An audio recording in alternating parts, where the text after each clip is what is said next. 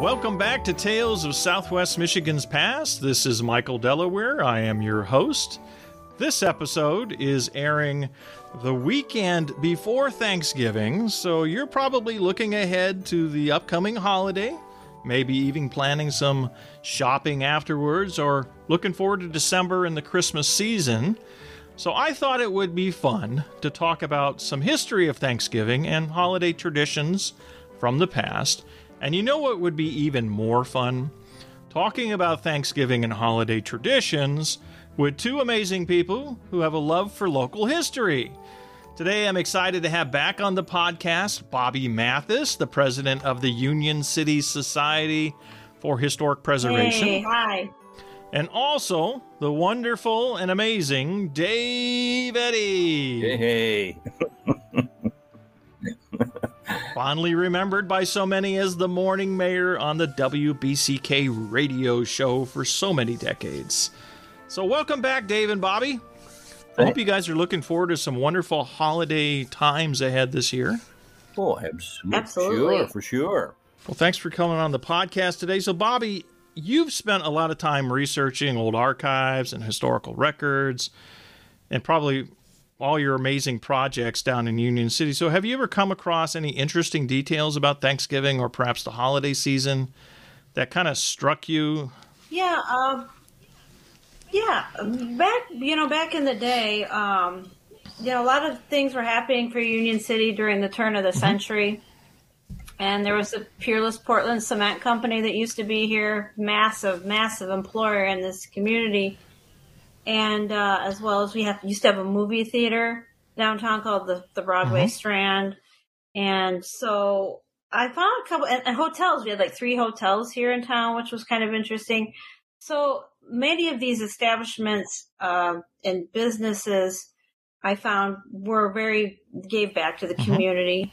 Um, for example, like the Port Peerless Portland Cement Company used to give um, a free turkeys out to all of their employees at the cement plant. Wow. Which for back then, I can imagine it was quite quite a treat for those men. Um, back in 19, the turn of century 1900, not about 1927, um, a lot of immigrants that were here Wow. um, and the management uh, just made sure that uh, regardless of uh, the other things that were scarce at that time during especially during world war one um, that this would be uh, that 200 turkeys would be supplied to their employees they had you know roughly about that many employees And i thought that was kind of interesting that i that it went back that far Yeah, that that is neat. That's very cool. yeah, I mean, it was it was a huge huge boon to this town. Um, the hotels used to have big Thanksgiving meals here. People could come and eat, you know, a whole smorgasbord for like a dollar or two dollars, but you know, Mhm. with change of you know rates and and the money, I'm sure it was quite a bit. You know, they had the whole fixings. Um, the other thing I thought was really interesting the Women's Tuesday Club did a lot of stuff for the community, as well as the Congregational Church here in Methodist Church. Uh-huh. Um, they always used to do the traditional programs and cantatas and concerts. And I saw in one um, that they used to have uh, the hydroelectric plant we got in 1924. Mhm. They had uh, so much. Uh, we're in the in the black. They did so well after the year after the dam was built that they gave free electricity away Hmm. for the remainder of the year. So Wow. they were doing really they were doing really well Wow. really really well so i'm sure that was a, a big treat in 1938 getting this later on free electricity Wow. um, they used to have santa claus and they used to have at the broadway strand free cartoons and matinees for the kids Mhm. just like free movies free cartoons and i thought well back in the 40s that must have been a real treat Yeah. for the little kids in town. And we used to have a skating rink here, a big skating pond. And they used to flood, I think, if you remember, Dave, down by the Sap Shack. You know where the Sap Shack was in, in our town? No, I don't recall that. It's off uh, Broadway. It's off, it's, it's like off outside Union City a little bit, not far from where I live. And they used to flood it. And they were, the community was, uh, especially the church was really concerned that these kids had nothing to do. hmm and that during these cold winter months, so it was a necessity necessity um, that they would try to develop this year after year so the kids would, as I say, have, you know, not getting into trouble and discipline and stuff like that. I thought that was, Mhm. and it, and it stayed around here for a while. I mean, the skating ponds were kind of big around here. You know that's that's interesting because we had up here in Battle Creek, um, Irving Park for a long time. Apparently, was a big skating um, pond, and people would come from all over the county and other areas to skate at Irving Park. And now it's just a big duck pond. But um, Yes, yeah. also Piper Park. Uh, when I did a, I was researching the history of Piper Park. They used to flood. There used to be tennis courts there, and they used to flood that during the wintertime, and the kids would skate there. You know, speaking of skating, kinda- um, down in our, our downstairs rec, rec area, I have got a pair of skates, and they are from my dad. And when he was growing up in Union City, and they would they would Wow. strap onto your boots or your shoes. They weren't actually skates themselves, but they were Oh. just kind of the runners, you know. Mm-hmm. And I found those Uh-huh. hanging in my folks' house many, many years ago over in Albion. And I had those uh, recoated, replated, and it just turned out beautifully, just Really? beautifully. And uh, but he, I remember him used to talk about skating on the ponds there. You know, it seemed to be colder back in those days or something. Because, uh, but I've got those. But Bobbie, I also wanted to mention, and this is not Thanksgiving, but on um, Christmas, my I have uh, diaries from my great grandfather, and they all lived in Union City. My dad was born there, and you know before that, uh, they, they go back a long way in Union City. They But do. in my yeah, my great grandfather's diary in the, um, I think it was in the 1860s uh, that he wrote Wow. that. Um, well, I, I wrote, wrote it down. Great grandfather's diary, mid 1800s. Union City went to the tree today. Now this was Christmas Day. Went to the tree. Now I don't know what that means. Apparently they had some kind of a community tree, maybe in Union City, and maybe that was the, they did. the kind of the centerpiece. Yeah, I thought that was pretty interesting. Right downtown, I think on the Four Corners, there was a tree. I've read stories about this big tree downtown. I So thought it was apparently interesting. that's Wow. where So it was was. it a, lo- a tree that grew there? Was it a tree that grew there, or they just put one up every year? Oh no, I think they put one I ju- I- up every Oh. year, didn't they? could be. Yeah. Yeah, Wow. but I thought it was And the- interesting and the- terminology. Yeah, Went it must have been tree. special. The tree. The tree. Yeah. Yeah, the tree, the tree. So, Dave, you grew up in Albion. Can you relate maybe some stories of Thanksgiving during that period? Well, personally, uh, my my mother had four sisters, and a couple of them lived in Marshall. We lived in Albion, a rather small house, and I can recall Thanksgiving being very, very special because the folks from Marshall one year would come to our house in Albion. They'd always bring a ham Wow. with them, or two, or whatever, into this little house that we lived in. I don't know how they all got in that house, really. But then the, the next year, the Albion folks would go to Marshall, and uh, it was uh, very it was a very special family occasion. And I can remember one day in particular on Thanksgiving Day, it snowed and it snowed and it snowed. And I remember going outside uh, with my nephew. I was his uncle. Mm-hmm. Well, thr when I was three months old, I became an uncle because of the difference in the ages of my brothers. So we went out and made snow angels in the snow on on Thanksgiving Day, and I it was a long time ago, but uh, Thanksgiving was always a always a very special time. And when I was in school in Albion, a very special time Thanksgiving again because we would have what was called chapel. And I don't think they have anything like that anymore. I mean, it would be against the law probably to have a chapel service or something in school. But I remember the music uh, for chapel and junior and high school. Great music, uh, high school choir. Remember the song "We Gather Together to Know"? You know, it just it just sticks in my mind. But uh, we Mhm. gather together to ask the Lord's blessings, and that was always a very special program. everybody enjoyed it very, very much. I don't think they can have that anymore. Bobbie, you would know that. You're a school teacher. Probably they don't have things like that in school anymore. But that was always, uh, always very, very special. Now, there's an interesting thing I did. was researching the history of Thanksgiving and how it became an actual holiday, and I found this on the one of the historical sites for the archives up in Washington, uh, History, Art, and Archives, and it says that George Washington on November 26, 1789, issued a proclamation for a day of public thanksgiving and prayer. Hmm. And that was the beginning of it. And then I think it was up to the presidents between then and then 1870 or something, or up to President Lincoln. Lincoln actually started establishing a Thanksgiving right after the Civil War or the uh, during the Civil War it remained kind of a tradition for presidents to just choose the date of Thanksgiving every year.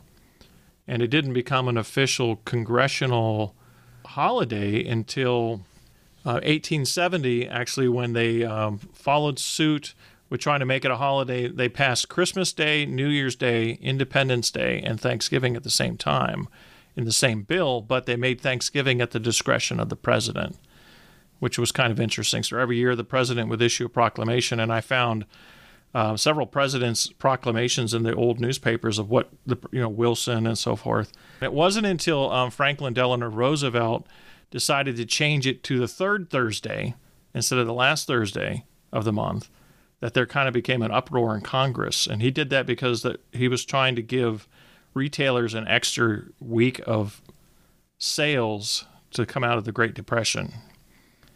And so there was a bill that was finally introduced by a Massachusetts uh, congressman, mm. and then eventually the bill that actually got passed that made it permanently the final Thursday in the month was by Earl Michener of Michigan. And his bill was passed in, on October 6th, 1941, and it was signed by President Roosevelt. And after that, it's been Thanksgiving on the Thursday ever since then it's kind of an interesting time track in the history of it. You know that. Hmm. Interesting. Yeah. Do you have any other interesting stories about your years with WBCK, Dave? Well, yes, indeed. Uh, we, for quite some time, at the radio station, would have a sing along, a holiday sing along, and it was broadcast live and generally, it was uh, early on, I think they did have them from the old Security National Bank building. But uh, later on, we had the annual holiday sing along at uh, the arena, McCamley Place. Uh, not the arena, hmm. but, but, on McCamley Place, which is now gone. It's been torn down now. But uh, we had song hmm. sheets that were passed out. Um, myself, along with Tom McHale, we were the co MCs. And generally, Mary Jo Campbell, who has now passed on, was our accompanist. Uh, I think that uh, Judy Angood hmm. also at one time. But uh, we would have um, a sing along. We would sing uh, the traditional songs and all. Mm-hmm. And we had the Battle Creek Sweet Adeline chorus that would uh, join us on that occasion and we would also have the Cereal City Christmas uh, uh, chorus, the Battle Creek Barber Shoppers. But that was always very, very popular, and one of the early organizations I think that started to ask folks to bring non-perishable foods, canned goods, and so on, mm-hmm. uh, as, as that we could distribute later on for for folks. But that was always very, very special, and at along about that same time, Battle Creek became very famous for um, the Festival of Lights, the International Festival of Lights. Right, I've seen a, lot, and it's still somewhat there, but it's in a different form. it's form. somewhat there, yeah. but it was huge mm-hmm. when when that first began, which was what back in the nineteen, maybe the nineteen nineties, maybe. Yeah. Uh, back in that era, uh, it was huge, and the lights were just beautiful, and they still are beautiful. But mm-hmm. they really had an emphasis on International Festival of Lights. So it was it was a very very special time, that's for sure. I also, well, I, I was going to say, if we can back up just a minute, it's kind of a kind of Sure. a funny story, and I, I don't want to take too much time with it. But uh, when I We're always ready for a funny Dave Eddy Well, story. I, I'm ready. I don't know if you'll find it funny or not, but I, it was very interesting. I thought I'd first gotten into the into the business. I began working at WALM in Albion, at the Albion Marshall Station, and I got into that right right out of high school. Started selling radio time, and eventually worked into. Uh, the boss heard me doing some taping one night, and so um, he he said, "You ought to be on the air rather than trying to sell advertising." So here I Mhm. was, a snotty nosed kid, and uh, Art Goodwin was a was a salesman for the Marshall area. So he's he sold a two hour slot on Christmas Eve to um, the Michigan Carton Company at that time. Now Mickey Mhm. Finn was the president of the Michigan Carton Company and he was the owner. You know these two big houses in Marshall that sits on either side of Kalamazoo Avenue. One side, uh, a huge. I think it was built in in the 1830s, and the house that I was to broadcast from. Here I am, brand new, uh, not really knowing what I'm doing as if I do now. I don't know, but it was a fif- 1957 or 58, and they wanted me to do the broadcast. So they were going to have recorded music for two hours on WALM on Christmas Mhm. Eve. So this was my first time away from the family on Christmas Eve. This was the break, Wow. you know, that. Uh, so here I Mhm. was working on Christmas Eve, and we had this all set up. We installed a phone line in the um house. The one that I was broadcasting from is known as uh, Stone Hall, and if you're Okay. heading if you're heading north on Kalamazoo Avenue, it's the one on the left, on the west side of the road, and these two big, Okay. huge mansions there, and that belonged to Mickey Finn. That was his house, and that's where we were going to broadcast from. We had the line installed, and so on and so forth, and we had to fill some time because uh, we we. we he, wanted Handel's Messiah played during that period of time. Mhm. The um, the fellow who set this all up was Bill Biggs, William R. Biggs, who became the owner of Biggs Gilmore Advertising, a multi-million dollar advertising agency in Kalamazoo. But at that time, he was working for Kroll Carton Company, Hmm. and he uh, he wrote a book in later years, uh, which was now about 20 years ago. I think he wrote this book, and he. Uh, I, I just want to quote, if I could, if I got time to do this. Uh, oh, absolutely. It's plenty of time. This uh, the book was called Random Thoughts, and Bill Biggs I got to know in Albion uh, as he was a college student over there. But later on, then he went into the advertising business, and he was a he became a multimillionaire because of this uh, particular advertising agency. But um, as he says in the book, Mickey Finn says we want to sponsor two hours of uninterrupted music and the program will run from 8 to 10 o'clock on Christmas Eve. Those were the instructions. Let's make the music Handel's Messiah, and for obvious reasons, um, why um, Mickey uh, called Mr. Biggs into the office and wanted to know what was going on, you know, and uh, he gave him the outline of the program and so on. So he said, I'm going to go home and tell my wife, Ellie, that we're going to have a party connected with this. Well, this uh, this worked out fine. Well, Stone Hall was built in in 1837, one of the finest examples of Greek Revival architecture in the nation, and it made a wonderful setting for a Christmas holiday party. I'm reading from the book now. We drilled a hole in the floor of the den, right in this beautiful house. We drilled we drilled this hole so that the telephone wires could uh, actually be set up. We set up the radio equipment in the basement. At nine o'clock approached, I lined up the speakers for the live portion of the broadcast. We were going to have Mhm. a live portion of the broadcast.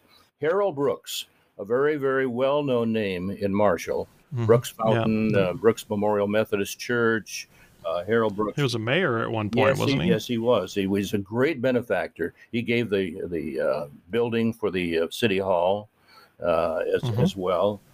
and uh, Harold Brooks from across the street came over, and Win Schuler was there, of course. Wow. So here we go.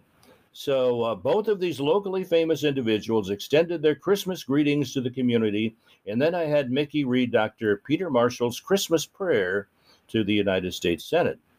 The fact that Mickey had entered into the liquid phase of the party with his usual gusto only only added to the dramatic reading of the world famous poem. So needless to say, needless to say uh, we had quite a time that night. As, as, a young neophyte in the business, that was quite an introduction to live remote broadcasting. But I, I, I bet you were a nervous wow. wreck at the same time. Wreck. I was scared to death for crying out loud. Here are these big shots, huge big shots in Marshall, the owner of Kroll Carton Company, and uh, and uh, Harold Brooks, Win Schuler.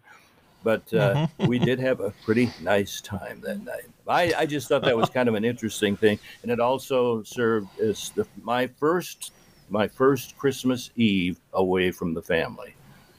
Wow. So, and then from then on, of course, into the radio business, there is no such thing as is uh, holidays, no such thing. So you work holidays and and uh, and all. So I spent many many Christmases, many Christmas Eves, many Thanksgivings, many other holidays working. So mm-hmm. kind of rough on the family, but that's facts of life. So I don't know if that's well, interesting enough, but I, I just thought it was. I, yeah, I love thanks. so not that you can top that story, Bobbie, but yeah. do you have any other traditions, uh, Christmas traditions, and from the season down uh, either in Union City or somewhere else that you may have been? Um, uh, I can't really think any anything except the you know the tree like he mentioned before and um just uh I think the churches played a big part in a lot of activities here with their cantatas and their choirs uh-huh. and I know the Masons the Masonic uh, temple down here did a lot of big dinners as well so I know every year the, the Masons were doing something large scale um and I think a few businesses from reading the papers were always trying to give back to the community. Uh, it's a small knit community, so everybody knew everybody there. Um, one other story I can think of is not maybe not necessarily about um, Christmas or Thanksgiving, but being snowbound in Union City. There was a story where everybody in Union City was trapped. They couldn't get out of town. Wow. They had to like the, the, the road between Eight Mile and Union City was so drifted shut that you know, businessmen from Chicago had to stay there because, you know, they had traveled to do business in Union City. And they talked about farmers going up into the hayloft, getting like their old sleds down, mm-hmm. like their old big sleighs. They called something cutters. They were called cutters oh, back yeah. then. Wow. Yeah. And so, yeah. And one person in the uh, mentioned that they'd never even seen one before in real life, mm-hmm. and it was really unusual to see these old timers getting their old sleighs out and having to make that trip because the postal, you know, the postal service couldn't go anywhere. Nobody could go anywhere. So when you were snowed in and you were in Union City, you were pretty much snowed in. Mm-hmm. You weren't going anywhere. Wow. Because we only had like, you know, one road between Battle Creek and Union City, and that was it. Wow. So I thought that was, and there was a there was a, another story about a big school riot here, a big school strike where during the holidays, right before Thanksgiving, I think it was in the 40s, a student threw an orange at the wall during lunchtime. and uh, it caused a huge riot. All the students were mad because the, the principal was coming down on this kid that threw an orange at the wall. Hmm. And they went on strike and like it lasted until well after the new year. Kids refused to come back to school. They were angry that, you know, they were punishing their friend who had a lunchroom riot down here. Wow. Different times. I give the name of the, the guy, but he might have family around here, so maybe they don't want to hear which orange guy did it. but they, they liked it. They were they stood behind him, so interesting. Must have been pretty crazy cafeteria wow stuff going on. Well, I came across this interesting story that came out of Camp Custer or Fort, Fort Custer, I guess it was later called, Um, and it was published on November 28th, 1918. And it was in the, the newspaper that was published in Fort Custer for two years there called Custer Life. And now, 1918, that Thanksgiving, that was like a week or two after armistice. So the war had finally been finished, but there was still a tremendous amount of soldiers here at Camp Custer. And Dave and I determined that there was at least 30,000 because that big famous photograph with them forming the shield mm-hmm. was taken on yeah. Armistice Day 1918. So that would have been a couple of weeks before Thanksgiving. So there was at least 30,000 soldiers there or more at the camp. And this article says Thanksgiving Day dinners plentiful. Uh, camp Custer men get invitations to spend holidays in homes of Battle Creek folks. Hundreds of soldiers from Camp Custer are going to have a real Thanksgiving dinner in homes of Battle Creek and nearby towns through the home hospitality plan of the War Camp Aww. Community Service. Although a great many of the men will be permitted to go home for Thanksgiving, the majority of them live too far away to get home. These are, uh, there are men at Camp Custer from practically every state in the Union, and these are the ones who will be looking forward to Thanksgiving dinners from Home Hospitality Committee. Mm. So I thought that was a really wonderful story. Yeah. And there's a lot of pictures of I know the Methodist Church has some pictures from that year where they had a hall full of soldiers they were serving Thanksgiving dinner to. So I know all the oh. churches in town had these big things for the soldiers, but you know the fact that everybody was opening up their homes to um, that hosts and hostesses are being lined up in their numbers so that every soldier who can get away from camp and wants an invitation out to Thanksgiving dinner will get it. So that's that's oh, quite an amazing story. It's got to be the best Thanksgiving story I was able to find. oh yeah, that's wonderful. You know, getting back to Christmas for just a moment. Sure. Um, back when um, I had three brothers, two of them were in the uh, Second World War, and they're the ones who used to decorate the Christmas tree, which was a live mm-hmm. Christmas tree that we had in our living room. And all of a sudden, the job fell to me because they were all gone. So, um, so I had to decorate the tree. But do you remember bubble lights?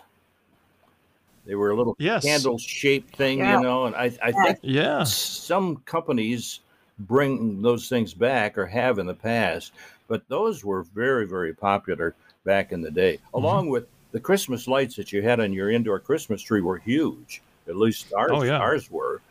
And yeah, and one you had to find the one bulb oh, that went out. Yeah, or... yeah, absolutely, absolutely. But the bubble lights. Um, then later on, my folks got really into it, and they bought a uh, silver metal Christmas tree, which were very popular at one time. Mm-hmm. And you had a you had a disc with different colors uh, papers and this disc would turn. You had a motor on it, and it would turn. So you had a red, you had a yellow, I guess blue, and so we had that for a number. But horrible, what horrible! I mean, it's awful.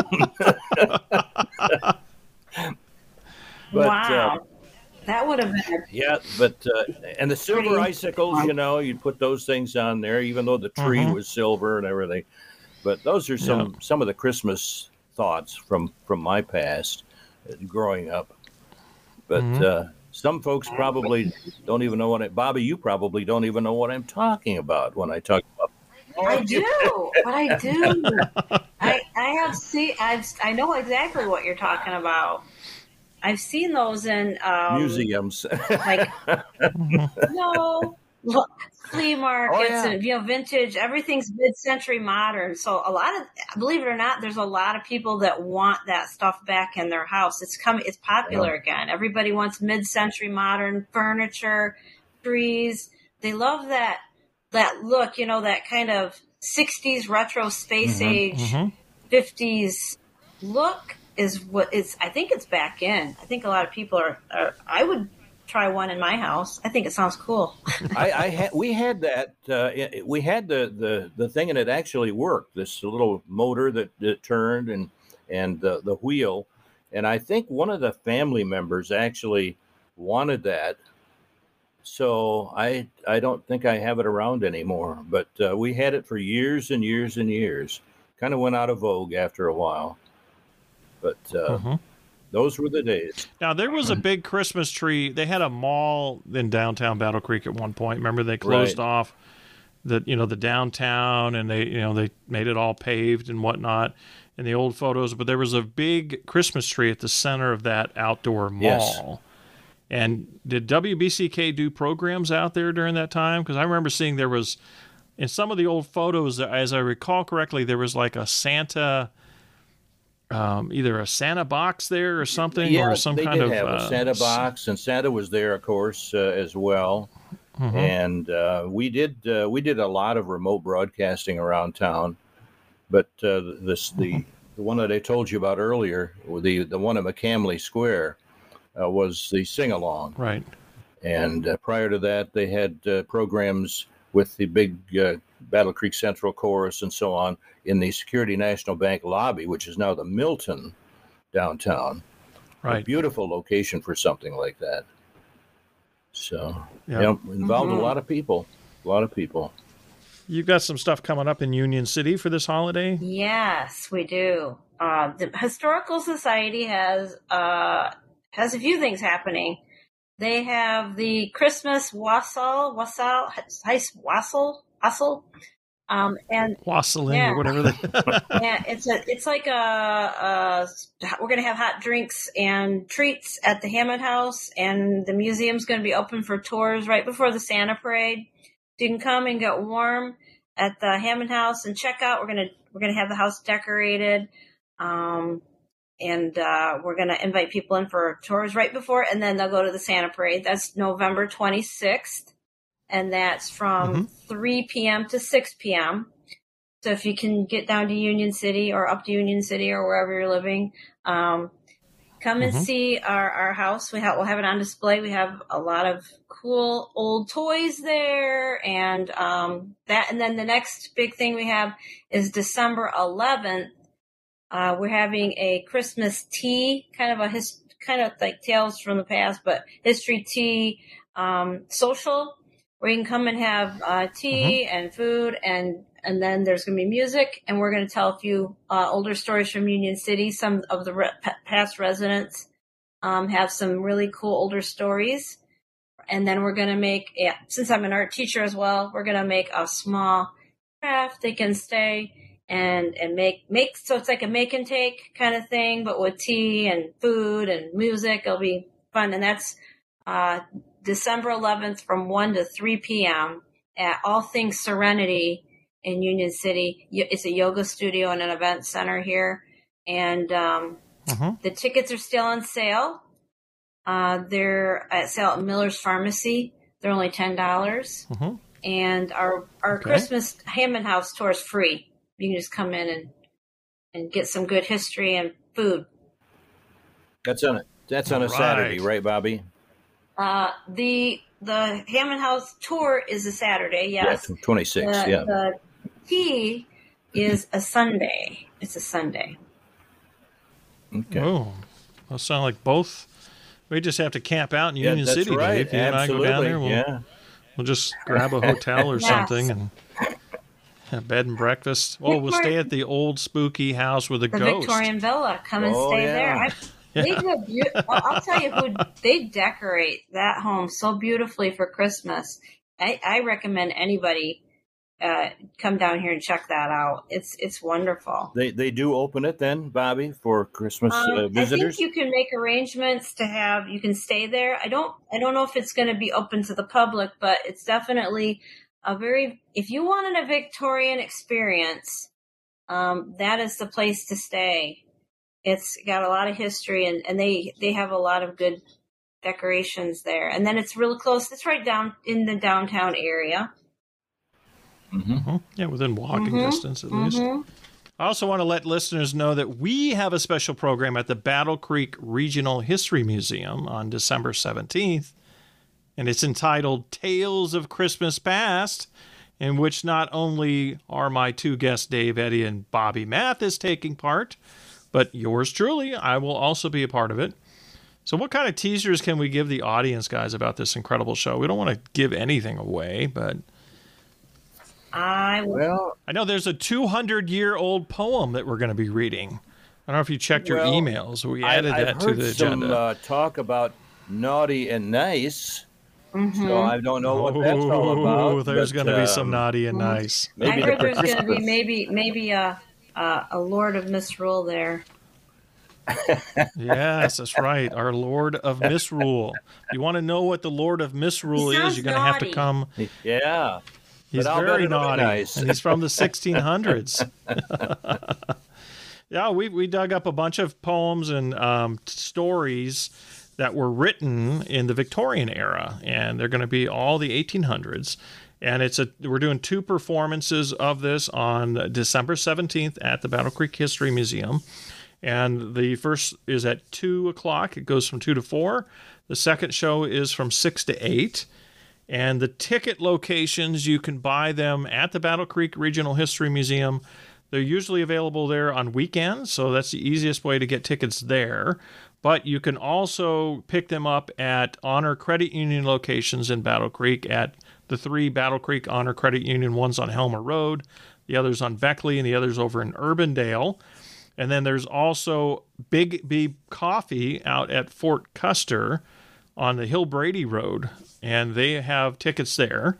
And then the Art Center Battle Creek has tickets. So there's we got tickets in five different locations outside of the museum that you can pick up tickets at during the week or on weekends. So it's going to be great. Tickets are ten dollars, and there's limited seating and there's limited tickets, so you got to get them soon. They're starting to sell pretty fast, and you want to definitely put that on your agenda to go and see on December 17th. You get to see the great Bobbie Mathis and the magnificent oh, Dave Eddy. jeez. You are magnificent, Dave. Oh yeah, thank you, thank you. So, any last minute or last uh, tales that you want to tell about Christmas or the holidays in this region, well, Dave? I, probably after we uh, leave the air here, I'll think of a lot of things I would have liked to have said, but uh, Mm-hmm. as usual, uh, I can't think of anything right now. It's just a pleasure.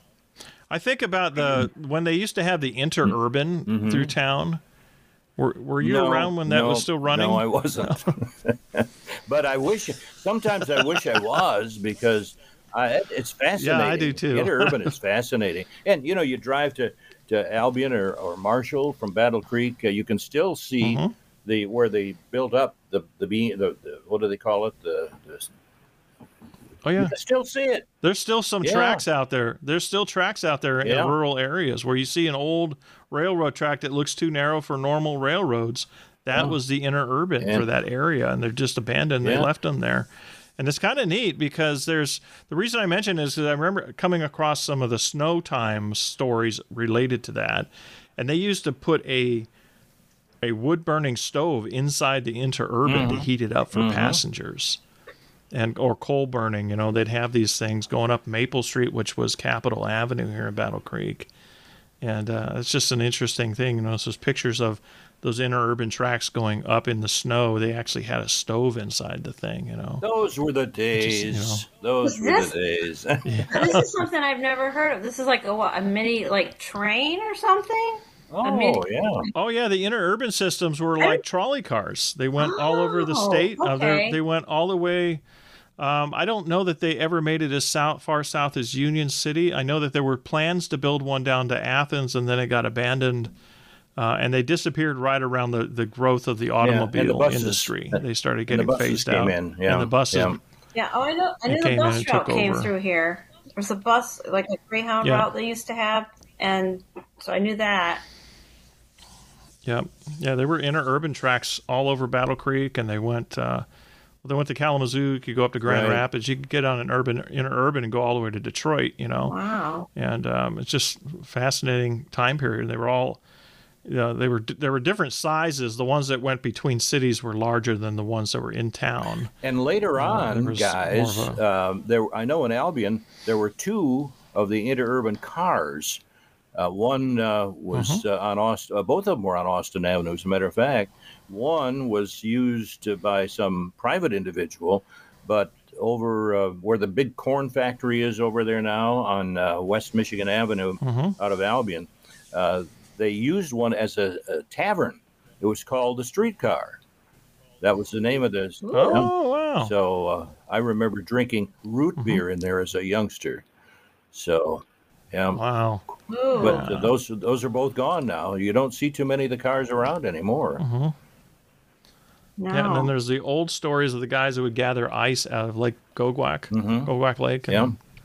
You know, Mm-hmm. they'd go out and cut ice and haul ice into town and to the sanitarium and History is just a lot of amazing uh, winter history stories is that so were. interesting. I'll tell you, it's It just is. fa- Yeah, fascinating. how they used to do things. Do you guys remember? I don't know if you guys know this little town called Hodunk near us.